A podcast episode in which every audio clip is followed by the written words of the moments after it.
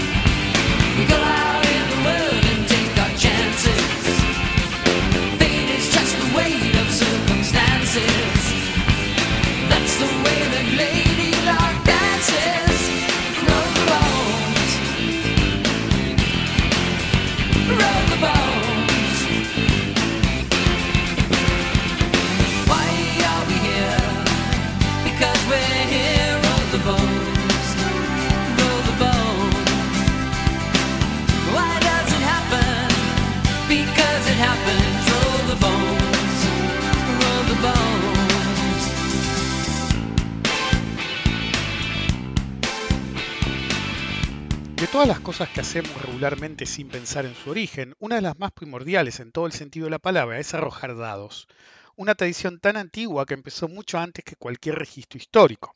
Esto es así a tal punto que nadie puede saber o suponer ni siquiera en un amplio rango temporal cuándo comenzó esta costumbre.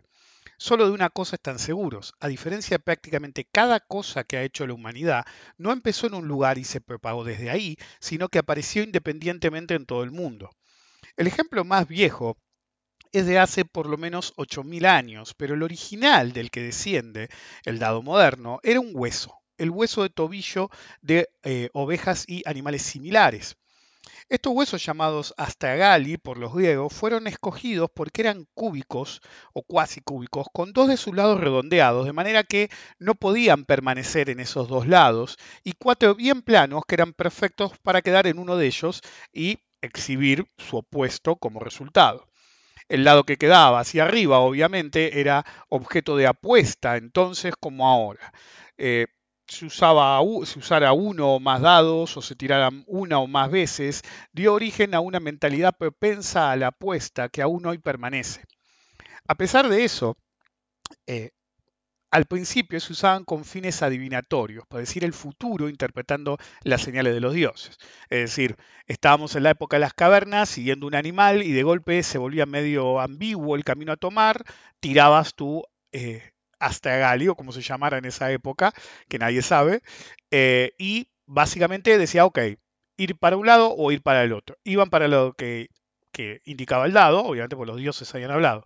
De eso a cuando cazaran tirar el dado nuevamente para ver quién se quedaba con los mejores cortes, había un paso. Y así de lo adivinatorio pasó al juego y están interrelacionados a través de los siglos.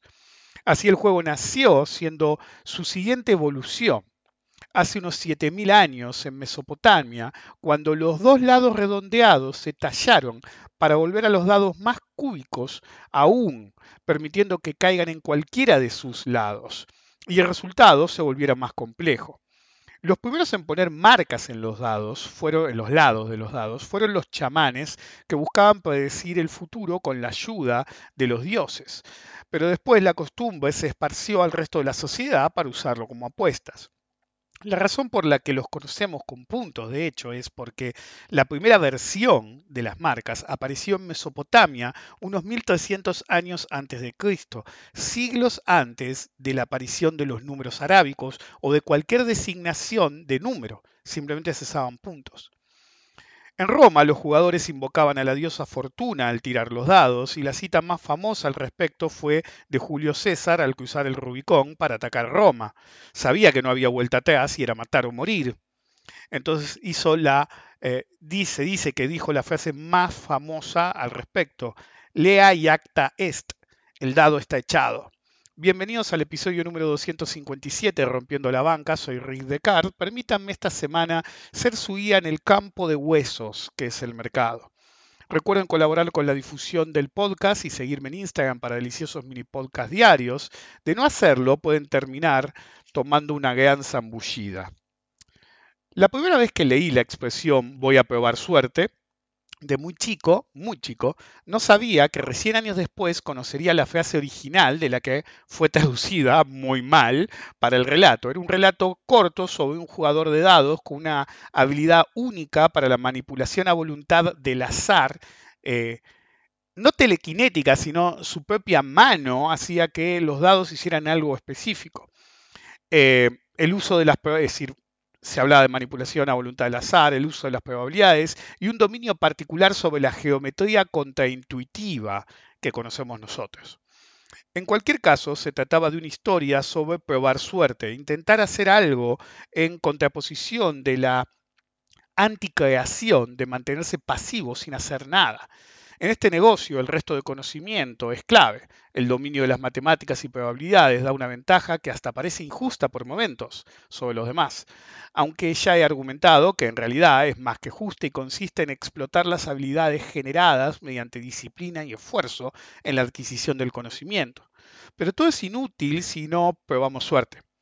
Solo seremos observadores, no se equivoquen en la eh, misma diferencia que existe en la música. Hay entre compositores e intérpretes, pero el hecho persiste, un operador opera. Puede haber un intérprete de música, es decir, hay violinistas que son geniales, interpretan las obras de Paganini o el violinista de turno que era revolucionario, pero al momento de componer no pueden ni siquiera tener una vil copia de lo que hacían los anteriores. Eso es una degeneración en el cual la técnica se vuelve suprema, pero la creatividad se ahoga en la búsqueda de esa eh, técnica. Entonces es exactamente lo mismo, operar o solo mirar.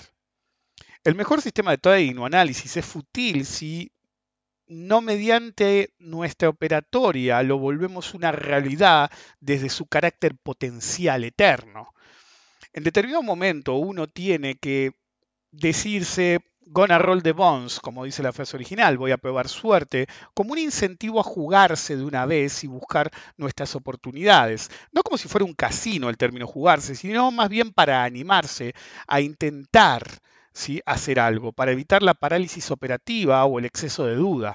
Quedarse mirando siempre es tan problemático como sobreoperar. De hecho, son dos caras de una misma moneda que representan dos polos tan opuestos como problemáticos.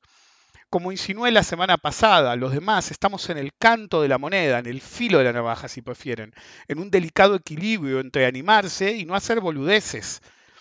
Como siempre digo, razones para gatillar, para entrar en una operación. Hay muchas, ¿sí? Miles, infinitas, tantas como operadores hay y ha habido y habrá.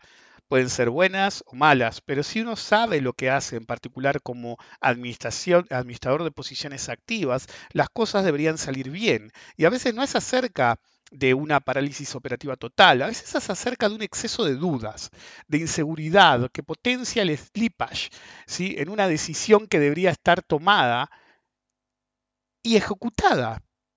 Al dudar, incluso si la tomamos tardíamente, el slippage, esa diferencia entre el precio que vemos cuando nosotros tomamos la decisión y el que ejecutamos, ejecutamos perdón, se puede potenciar a un nivel inaceptable ya sea por parálisis operativo, miedo a perder o dudas, muchos fallan en gatillar cuando llega el momento. Y a medida que la frustración crece y crece y crece, terminan operando cualquier cosa porque se les vuelve intolerable no hacer nada, ver la pantalla en blanco, como decía en una época mis compañeros cuando iba siempre a la bolsa. Se vuelve más intolerable eh, no hacer nada que el miedo, si lo tienen. Se dice que la dedicación es la clave para la buena fortuna. Como siempre digo, la fortuna favorece la mente preparada.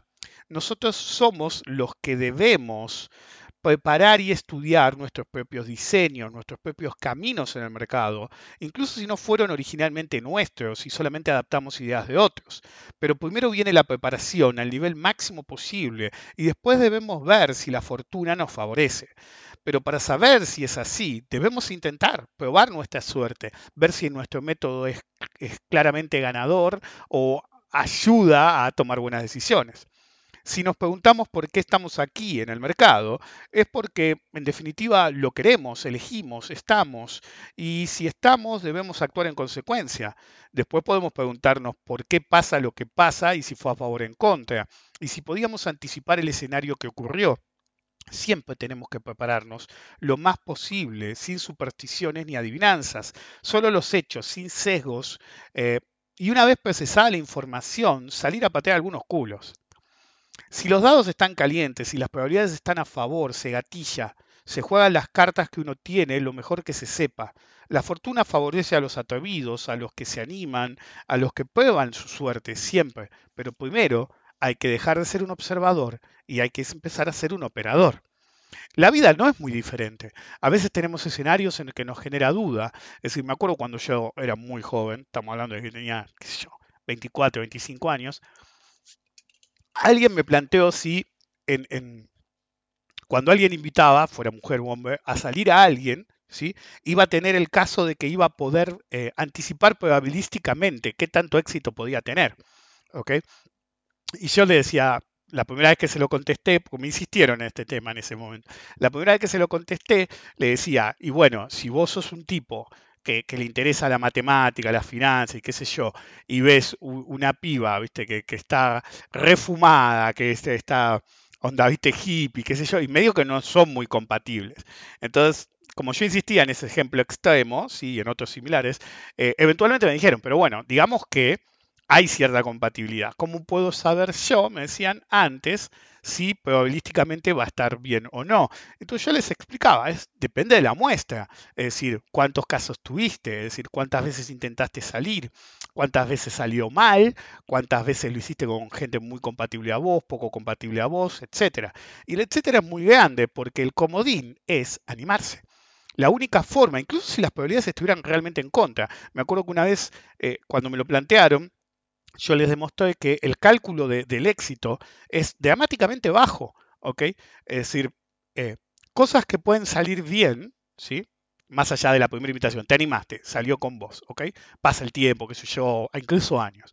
Entonces, agarra y vos estás parado ahí y dice, hoy funcionó, ¿ok? Pero el problema es que meter la pata es una metida pata, depende de cada persona, ¿no? Hay gente que se banca más metida de pata, hay gente que no, hay gente que perdona fácil, hay gente que no.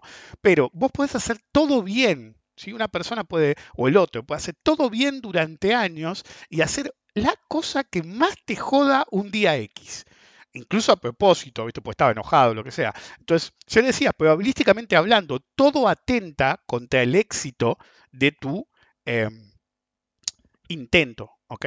Ya sea a cortísimo plazo, que te diga, no, la verdad que no, me pareces un pelotudo, no voy a salir con vos, a em, sí, un tiempo y las cosas no van, o incluso años y las cosas no van, incluso décadas y las cosas no van. Pero yo le decía, tu comodín es que la única forma de saberlo, porque la muestra es muestra nada más, todos cambiamos todo el tiempo, es animarse. Me acuerdo que en ese momento le dije, gonna roll the bones, tenés que jugarte a ver si es la oportunidad. Y me acuerdo que alguien que estaba con nosotros me llegó a plantear, pero ¿y si no era la oportunidad y por jugarte esta vez quedas expuesto a una situación en la que después, cuando hubiera venido la otra situación, eh, te ignoraron o, o ignorás? Y bueno, tenés que probar suerte, hermano. Las probabilidades funcionan así. Es decir, de hecho, las probabilidades son, lo expliqué una vez, viejas como el tiempo. Cuando se introdujo por primera vez el dado, ya había probabilidades. Todos estaban pensando, puede salir tal o cual cosa. Y se dio la visión, les garantizo, porque aunque no haya registros, la visión frecuentista, la versión probabilística. Alguno dijo seis casos, cuatro a favor, dos en contra, o lo que fuere, cuando todavía los cubos no eran redondeados. Los dados no eran suficientemente redondeados, los Astragali. Eh, decían en ese lado no puede caer, ¿se entiende? Entonces, eh, básicamente desde la introducción del azar, la probabilidad apareció y la suerte también. Entonces, no importa qué tan preparados estén, no importa qué tanto resto tengan, en, el- en un momento X tienen que tomar la decisión si solamente son observadores o realmente son operadores. Porque no está mal ser un intérprete como músico, pero no estás acá para eso. Si vos te tenés que dedicar un montón de tiempo a seguir el mercado, a estudiar métodos y qué sé yo, para después solo mirar, en realidad estás desperdiciando tu tiempo. Tu retorno a la inversión es muy bajo porque estás haciendo mucho esfuerzo y en realidad solamente te interesa teóricamente. Si solamente te interesa teóricamente, podés bajar mucha la, cantidad de atención que le dediques y al bajar mucho la atención, por ahí te podés dedicar más a un campo que te sea más satisfactorio a vos mismo y no una simple curiosidad. tomar una posición en cierta manera jugarse, exponiéndose al riesgo de mercado por una eh, u otra razón, es lo que define a un operador. Un trader opera, si no lo hace, no es un trader. Take your chances and roll the bones, si no, se será solo un observador. Y no estamos en este juego por esto. Estamos en este juego a largo plazo y para ganar guita, no tener la razón. Si solamente vamos a mirar, hay cosas más entretenidas. Si es solo una curiosidad, bajen el nivel de atención y dediquen mejor su tiempo a algo que valga el término, el término, perdón, el retorno a la inversión le dé más satisfacción que solamente mirar y frustrarse porque no operan. Ahora, si realmente les interesa operar y solamente tienen parálisis operativa, tienen que trabajarlo. La psicología del trading es algo tremendo porque uno puede ser buenísimo, he conocido casos de gente que es buenísima, pero por miedo o ambición la cagan siempre. Entonces, hay muchas patas en ser un buen operador, pero la primera de todas es tomar la decisión, probar suerte y convertirse en un operador. Nos vemos la próxima.